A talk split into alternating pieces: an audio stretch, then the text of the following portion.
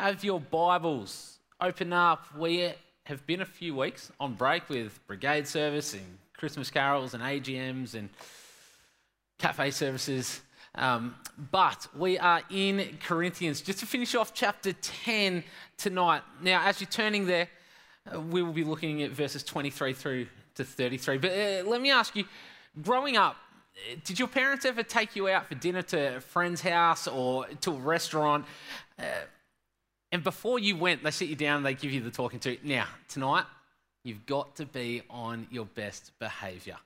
Tonight, all these things you do at the dinner table at home, you cannot be doing out here. Barbara, I saw that hand. Um, you cannot be doing out here. Now, this happens because for most of us, at least I can admit for my folks, uh, how we might act and behave at home around our own dinner table in our house might not always be appropriate or polite in the presence of others. For instance, I'll never forget to this day, my dad thought it was hilarious and stupid at the same time. But uh, when I was in older primary school, I would have been grade five, grade six, I went to my mate Dan, Daniel, Dan's house.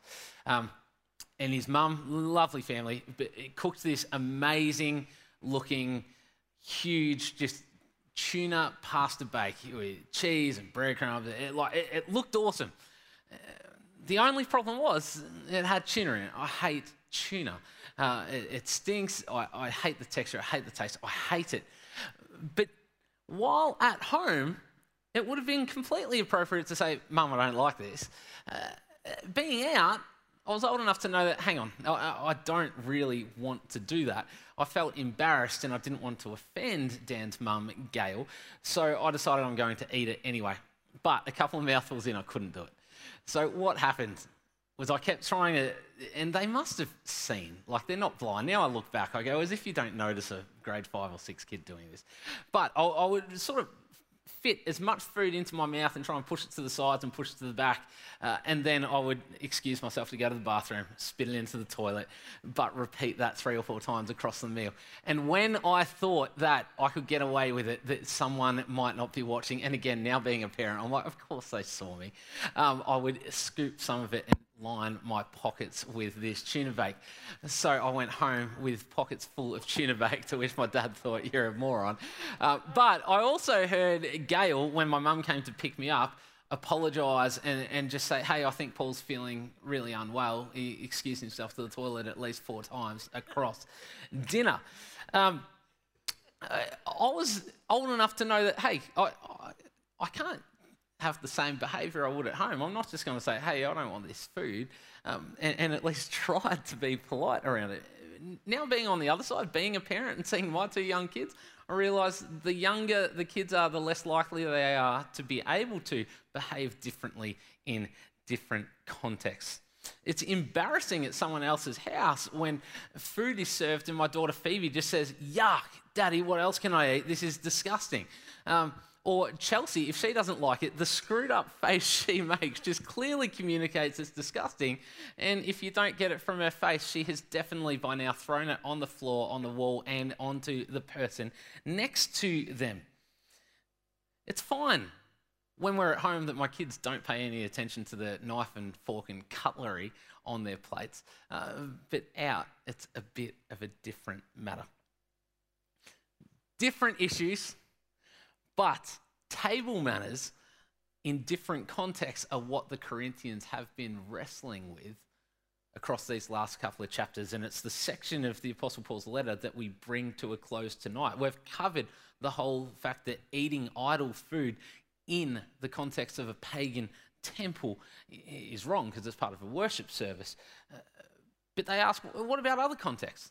What about in the privacy of my own home? Oh, I can do it. Thanks, Chris. Um, what about in the privacy of my own home? What about if I'm invited out somewhere for dinner and that's what's served? Am I to spit it into the toilet? Am I to line my pockets with it? Am I to eat it? What's the go? And this is what the Apostle Paul brings to a close tonight. Is it still wrong, or do different rules apply in different contexts? That's what we're about to find out. So let me pray, and then we'll breeze through these verses.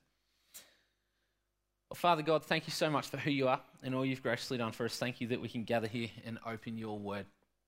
Lord, be with us, and through your Holy Spirit, we expect that you reveal to us the truths that you would have us take on board, and Lord, convict our hearts of where we might need to take action in our lives. But thank you for your word, and thank you that we have the ability um, to freely read it. Whereas, even like we've heard tonight from Lois, that not every country is as fortunate in that as us.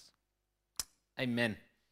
Okay, verses 23 to 26 of 1 Corinthians 10.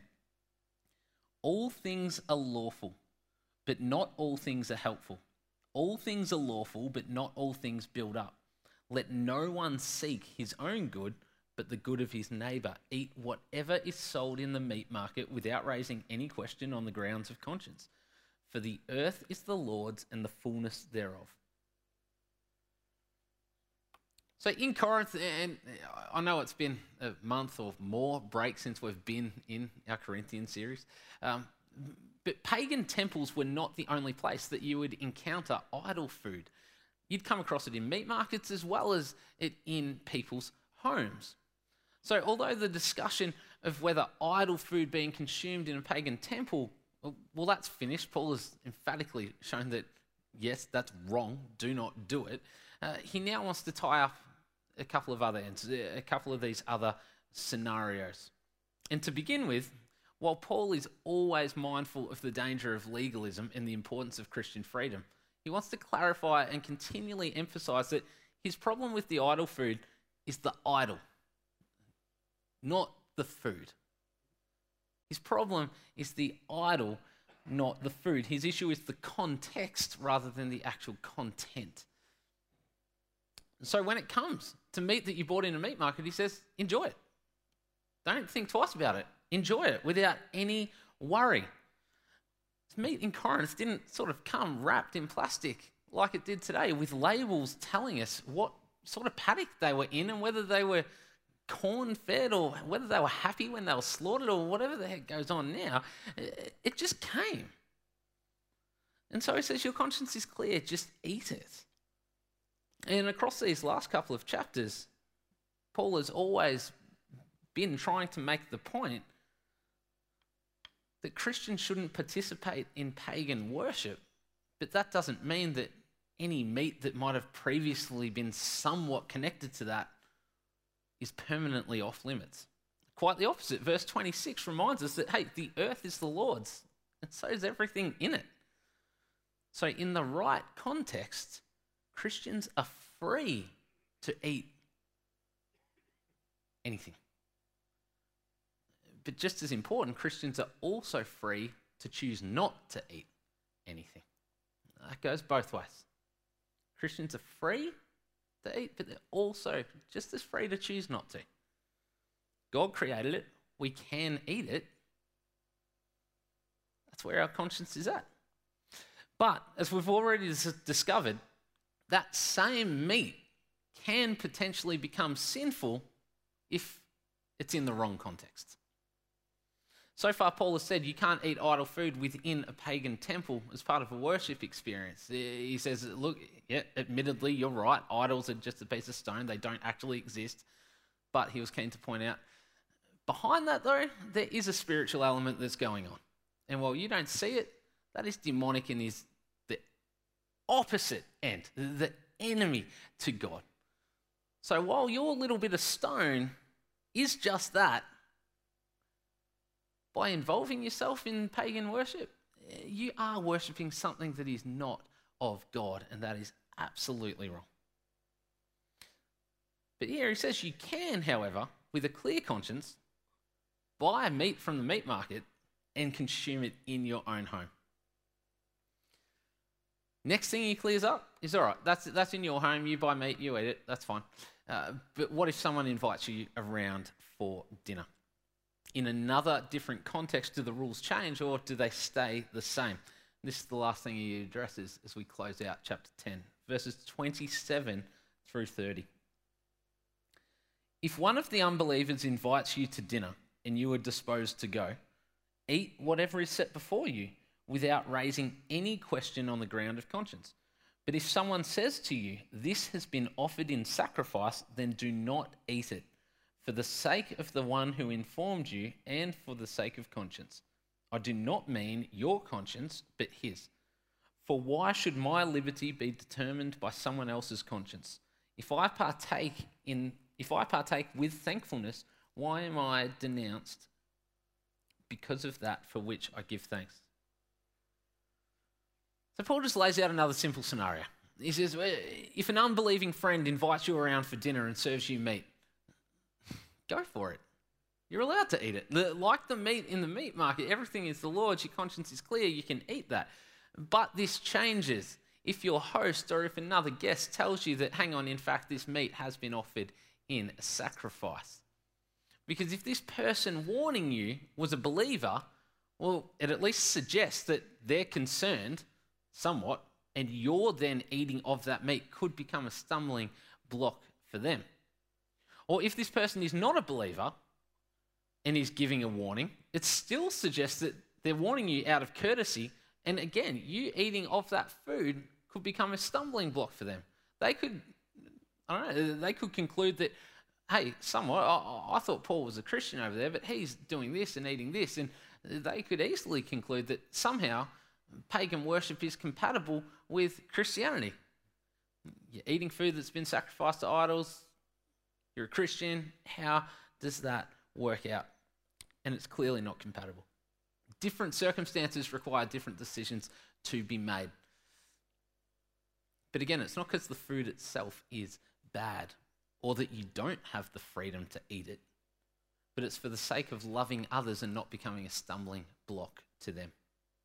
Now, while we might think this, this isn't all that relevant to us, oh, I was talking to people a month ago. Roland and Janae would love to chat to you guys about it. This is very much a cultural thing that they wrestle with.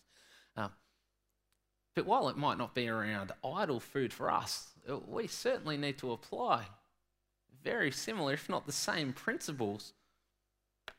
Anytime we go and get a HSP with some mates, um, halal snack pack, Dennis, oh, I had to learn that term. I learned it from James Mendes, actually. He loves them. Um, or anytime we might be out with people and alcohol is involved. Uh, that's a massive one. The same principles need to apply. We need to be cautious of our table habits and our table manners out of a love for others. If my choice of food or beverage might cause someone else to stumble, then I need to make an alternative choice. As a Christian, I personally believe, yeah, we have a freedom in the right context to have an alcoholic drink. But there's plenty of context where I believe that would be absolutely wrong.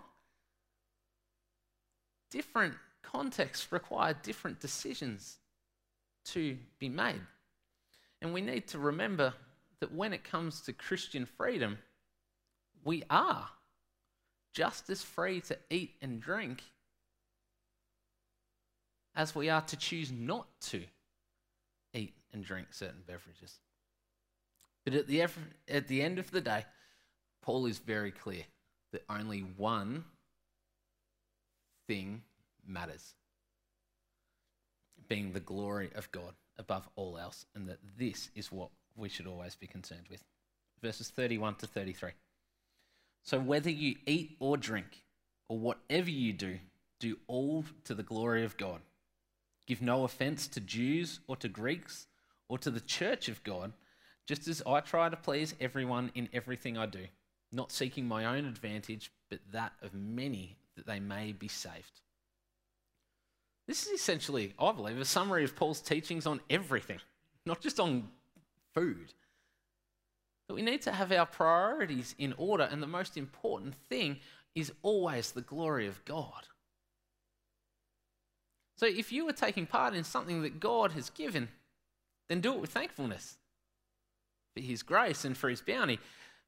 If you are choosing to abstain from something that God has given, then do it with humbleness and out of a desire to not make others stumble.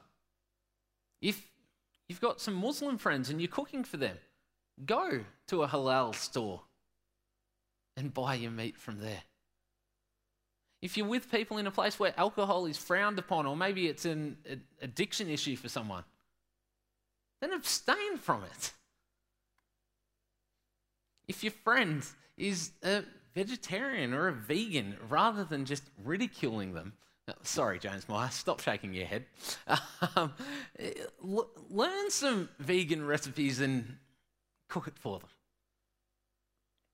If your neighbour invites you over for a barbecue, eat whatever they serve and give thanks to God for it.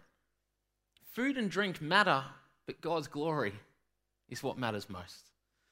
And ultimately, this, I believe, is what true Christian freedom actually looks like. The fact that we are free from ourselves to glorify God by being like Jesus Christ. For me, that's what Christian freedom is being free from ourselves to glorify God by being like Christ. And, and, that's my prayer. You guys can come up, I'm done. That's my prayer that each one of us will take into this Advent, into this festive season. Christmas and summer means a festive time and a break to hopefully take some holidays and let our hair down for a number of us at least. And God has gifted us immense freedom to enjoy this time of year. So let's do that. But let's make sure that we don't abuse that freedom and get caught out like the Corinthians did, just justifying whatever we want to do, saying it's fine, even when we know it's not. Let's remember that every single aspect of our lives has the potential to honour God or to dishonour God. There's no middle ground. We honour God or we dishonour Him with every second of our lives. That includes what we eat, what we drink, our thoughts, how we speak to people, video games we play, music we listen to, whatever. Every second of our lives either honours God or dishonours Him. Let's make sure we can honour Him because that is truly what Christian freedom is all about. Thanks, Matt. Thanks, Paul. Wow.